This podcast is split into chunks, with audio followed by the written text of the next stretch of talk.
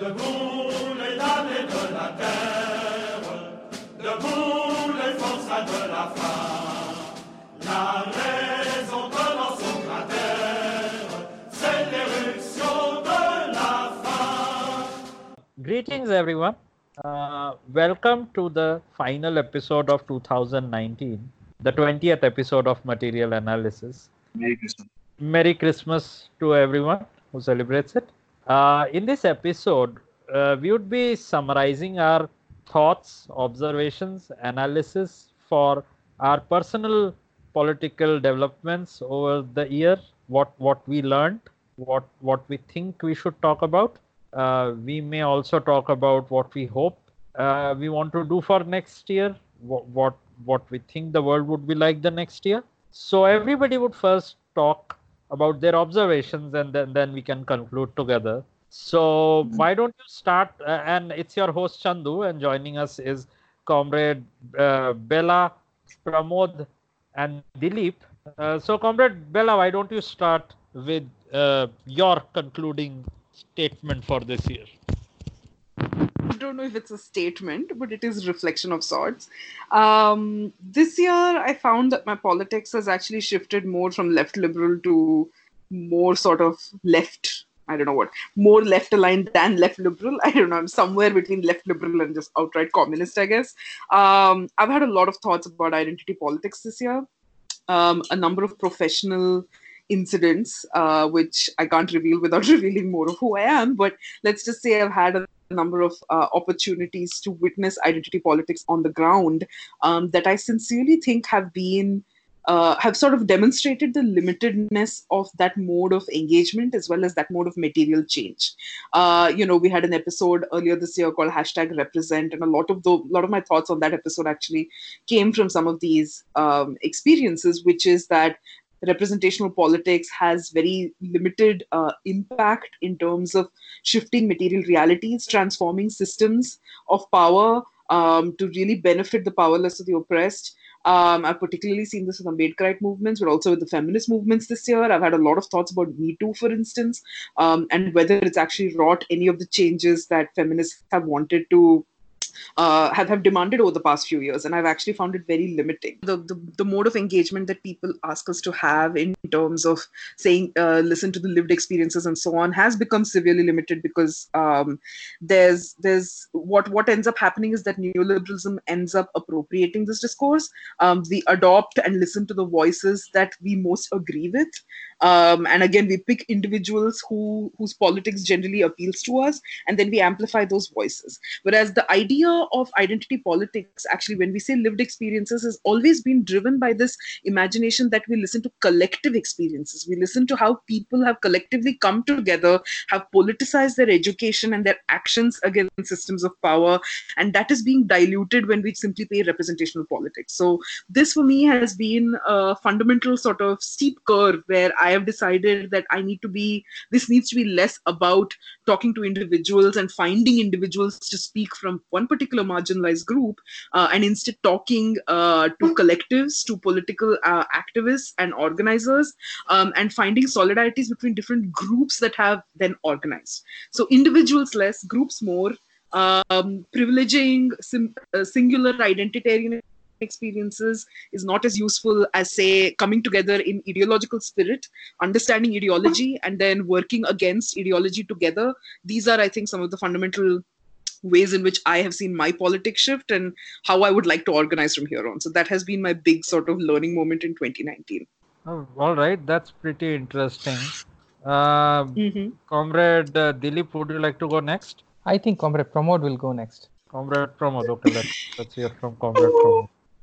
I've had my I've had similar doubts as uh, Bella did uh, concerning this kind of identity politics, but then I can't say that these doubts emerged today.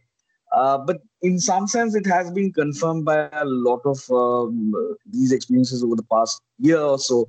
Um, as people might know by now, I've been uh, very, very invested in the anti-NRCA, anti-CAA, now CA, but back then the anti-CA movement, and I was concerned about it from the way before you know it became very mainstream in the sense that I I was invested in this issue when it actually started in Assam. Now the thing is that, and by that I also mean before the first draft even came out.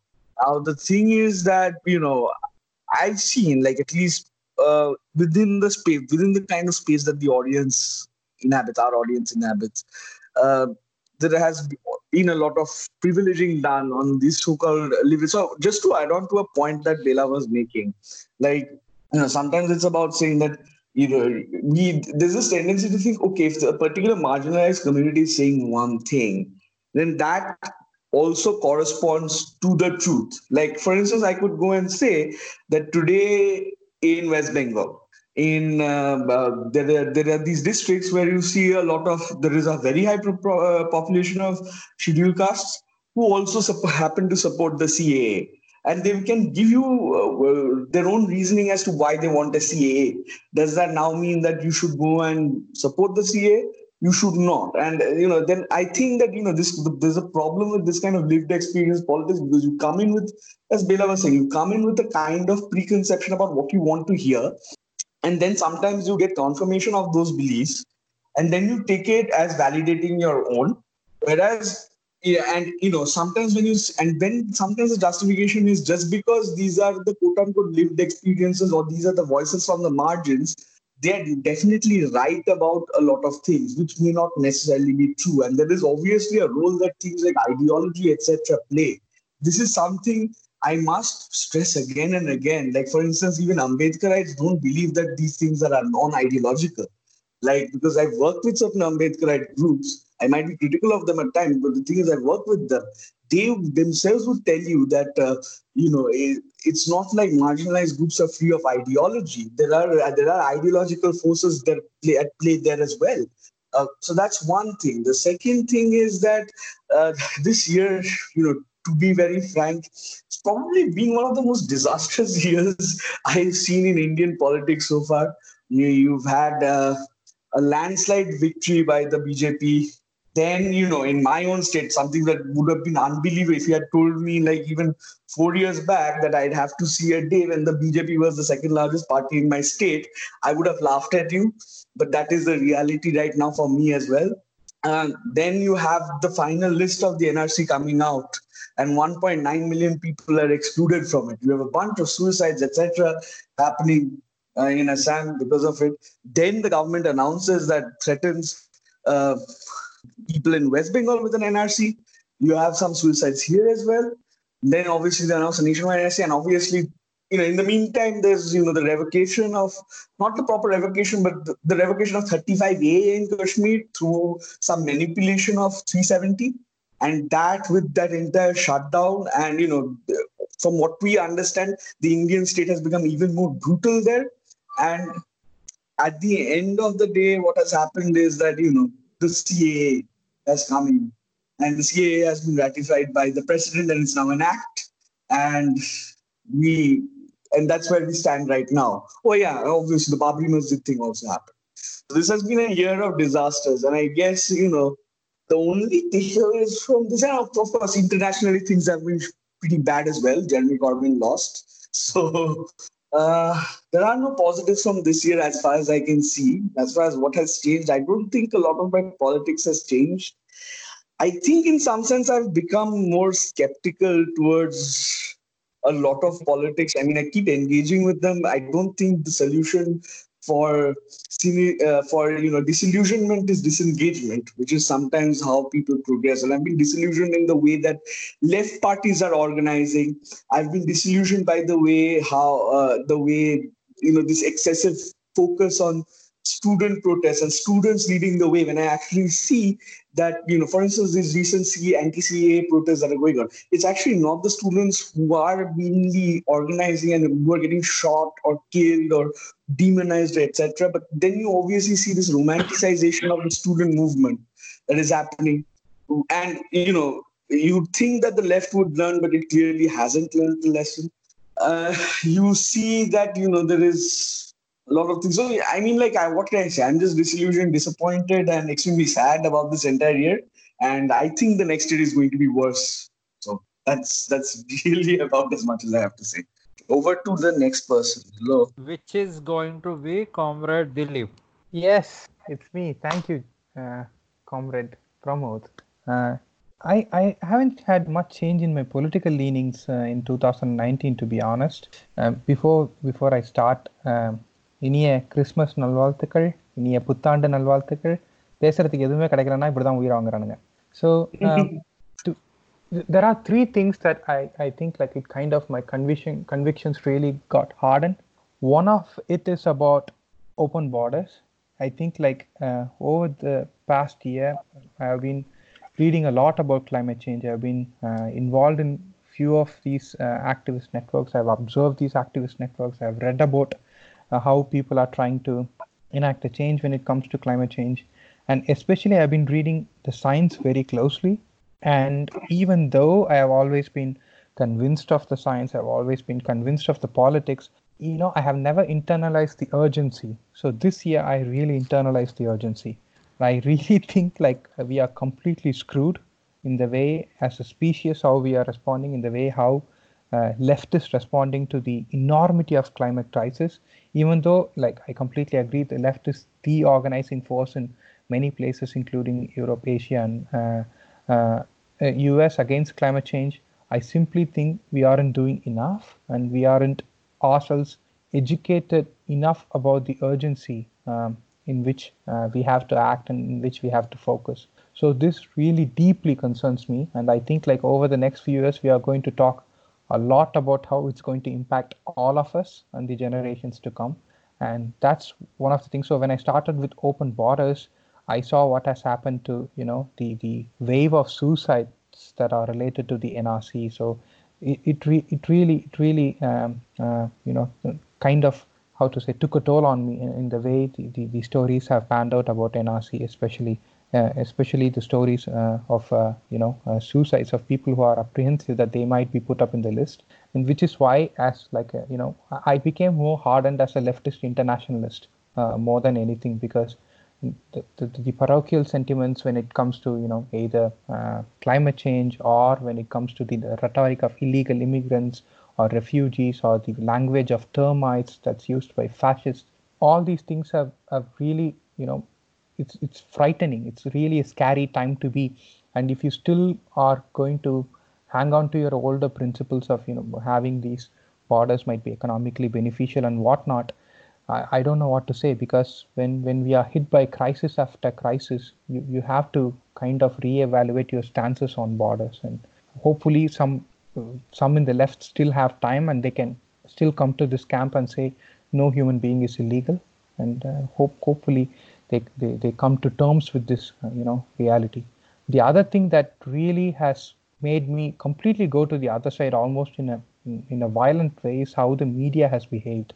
And this is the year which really kind of jolted me because um, I have seen like even during the protests, right from uh, the shootings in Thoothukudi for the, the Sterlite massacre, and throughout the protests to, to the police brutality now, and uh, you know the, the the complete maligning of Jeremy Corbyn uh, in British uh, by the British media, it it really showed me how the establishment media operates and how they do the hit jobs on people who are kind of you know uh, trying to change the establishment even a little bit. The, the, it's once you come to once you really realize once you are really in touch with reality or the facts, it's kind of really shocking how the mainstream establishment media behave.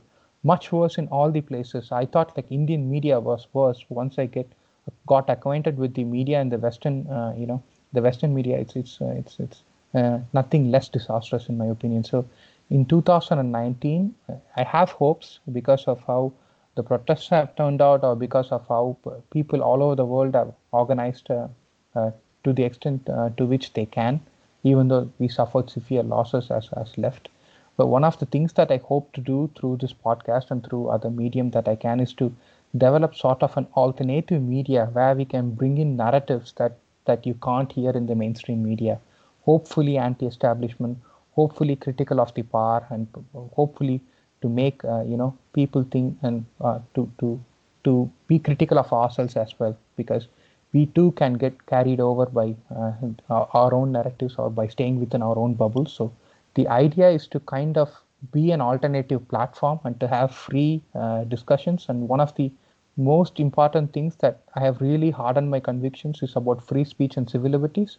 Uh, with the uh, the NIA amendment bill and how they have trampled free speech all over, I have I, I really don't have time for people who think that uh, you know uh, we can have free speech restrictions here and there if it's if it goes against my uh, you know, um, woke convictions or whatever.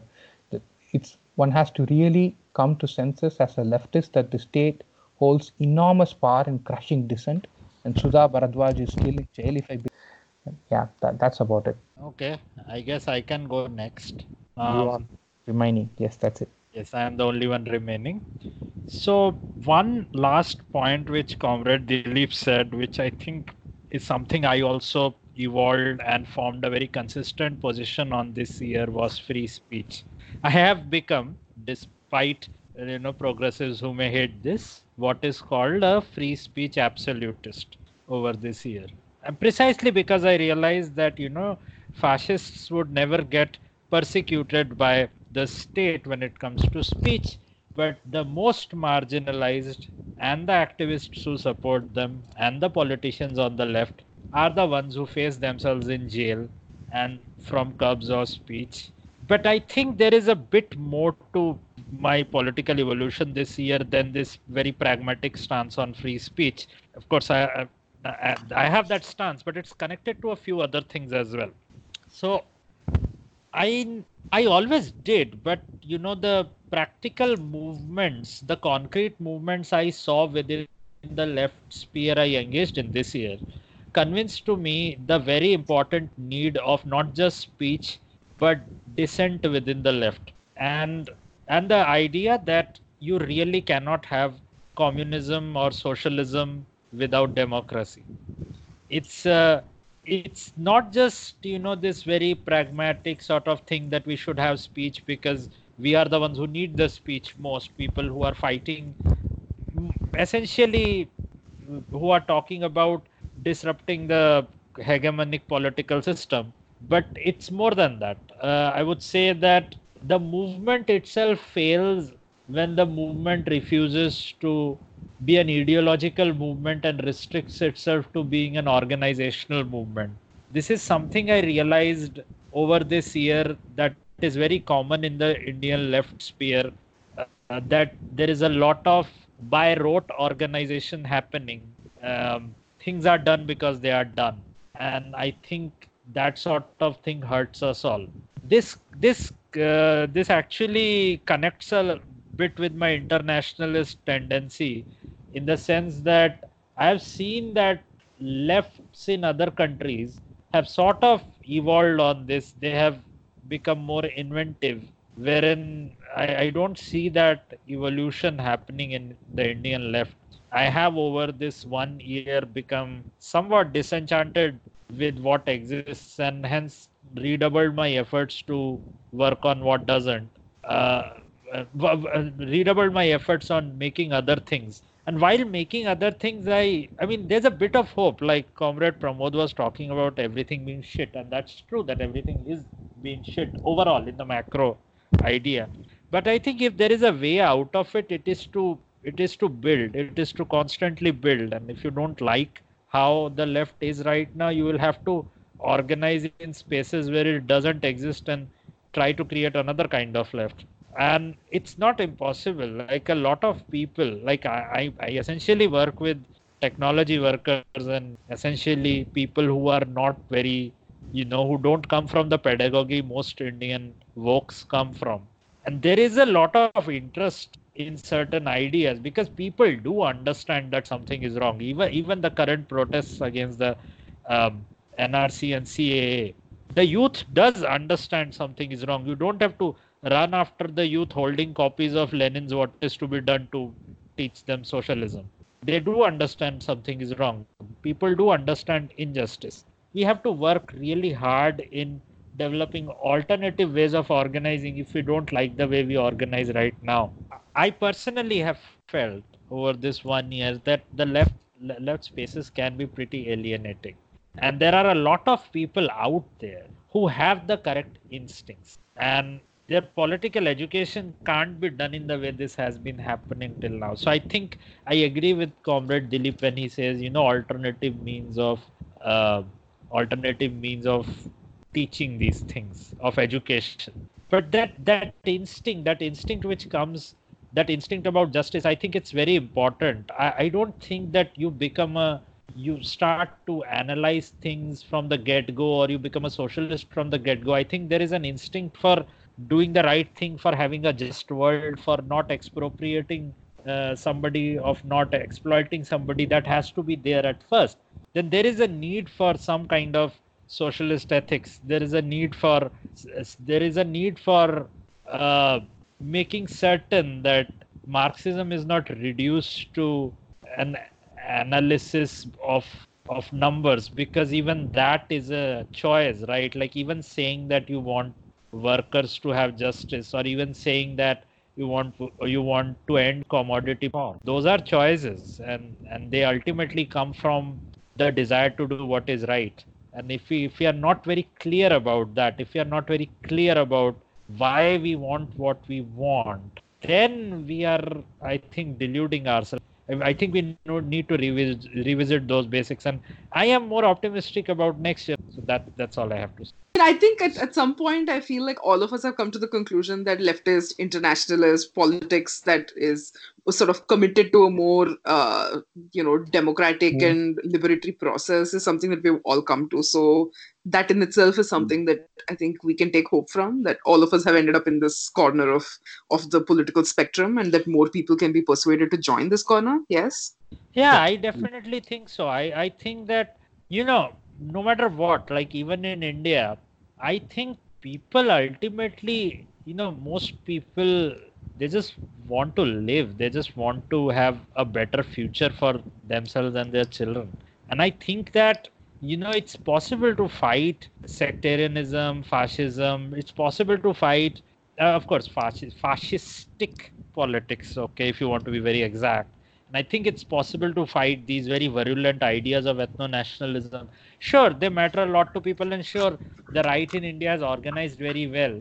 But ultimately, these are political battles which we have to take up. And uh, I would say that hopeless as though as things may look right now, I think yes, I am hopeless about formations which exist. No, I am not hopeless about the ideology itself or the or the or the idea that other formations might be built right. or might just crop up.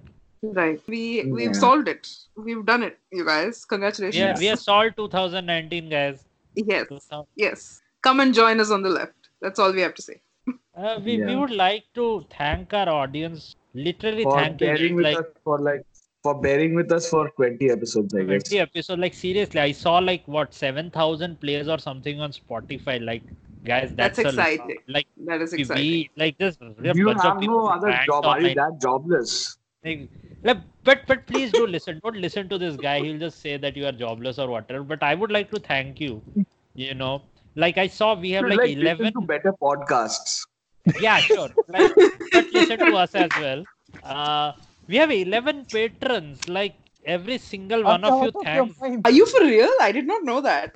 we have 11 patrons. Like, I think if you have shown so much faith in us, we also need to reciprocate because all those plays, all that, all that patronage, and all that needs to be reciprocated.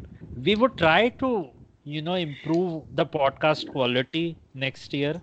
Um, I it it it might have been obvious, but I am the one who edits it, and I, I would try to edit better. Um, like you know, like Walter White. So he's like the one who edits. I'm the one who edits. Edit that out as well. Uh, what? I didn't even understand the joke. Much it's less. Never mind. like the audience will get it. Okay. Here's the thing. I uh. think like you guys have to let us know what you like, what you don't, and how we have to, in which areas you think we have to improve, and what are the topics you're looking forward for us to speak about. We, so, we really we are grateful that you know in the penal like before the penultimate episode we asked for topic suggestions and a lot of people gave suggestions right. and we chose one of them which was mental health. But yeah. the other suggestions people give, we will definitely circle back to them, sure. and we would just like to you guys to keep giving suggestions because that's always good. Um, Mhm. please share this with your friends. Uh, we would, on our part, try to read more, try to do better analysis, the re- try to improve on the reading lists we, which we give on pa- Patreon. So 2020 is going to be pretty terrible. so support us, and uh, we can hopefully commiserate on and the also pod. sup- Well, I mean, support each other. Like the Yes. point which I was trying to make about socialist ethics. is just that you have to, you know, you have to make certain that your comrades are doing well. We have to become a community uh, which sort of not just has things which we all contribute towards this community, but which also understands that we are each weak and wanting in our own unique self. And socialism should be that even if you are weak and wanting the community should you know pitch in and and save you. So so keep an eye out for your friends and comrades. Support each other through these times of global fascism. Uh, at the end we will win because not not because not just because you know the mathematics say that capitalism must uh, must end or or some some such deterministic shit but because again fr- from from each according to their ability to each according to their need Oh wow! so Wow! uh, Yes. i think we can we can We end can on that. end on that note.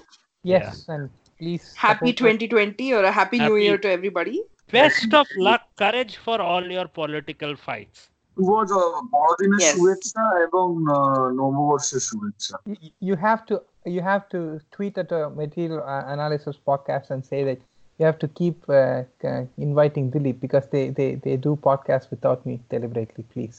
Uh, This is a do lie. This is a lie. This, an is, a dirty, lie. rotten lie. And also Dilip from needs to be charmed and begged and pleaded with No. every yes, time. yes. We would like to wish Yes. you also from Comrade Pinky's side, who has Yes. not been able to come because the fam- she wanted to be in the uh, final episode of the season, but uh, she had uh, personal uh, obligations, and she also sends her greetings. Bye. Bye.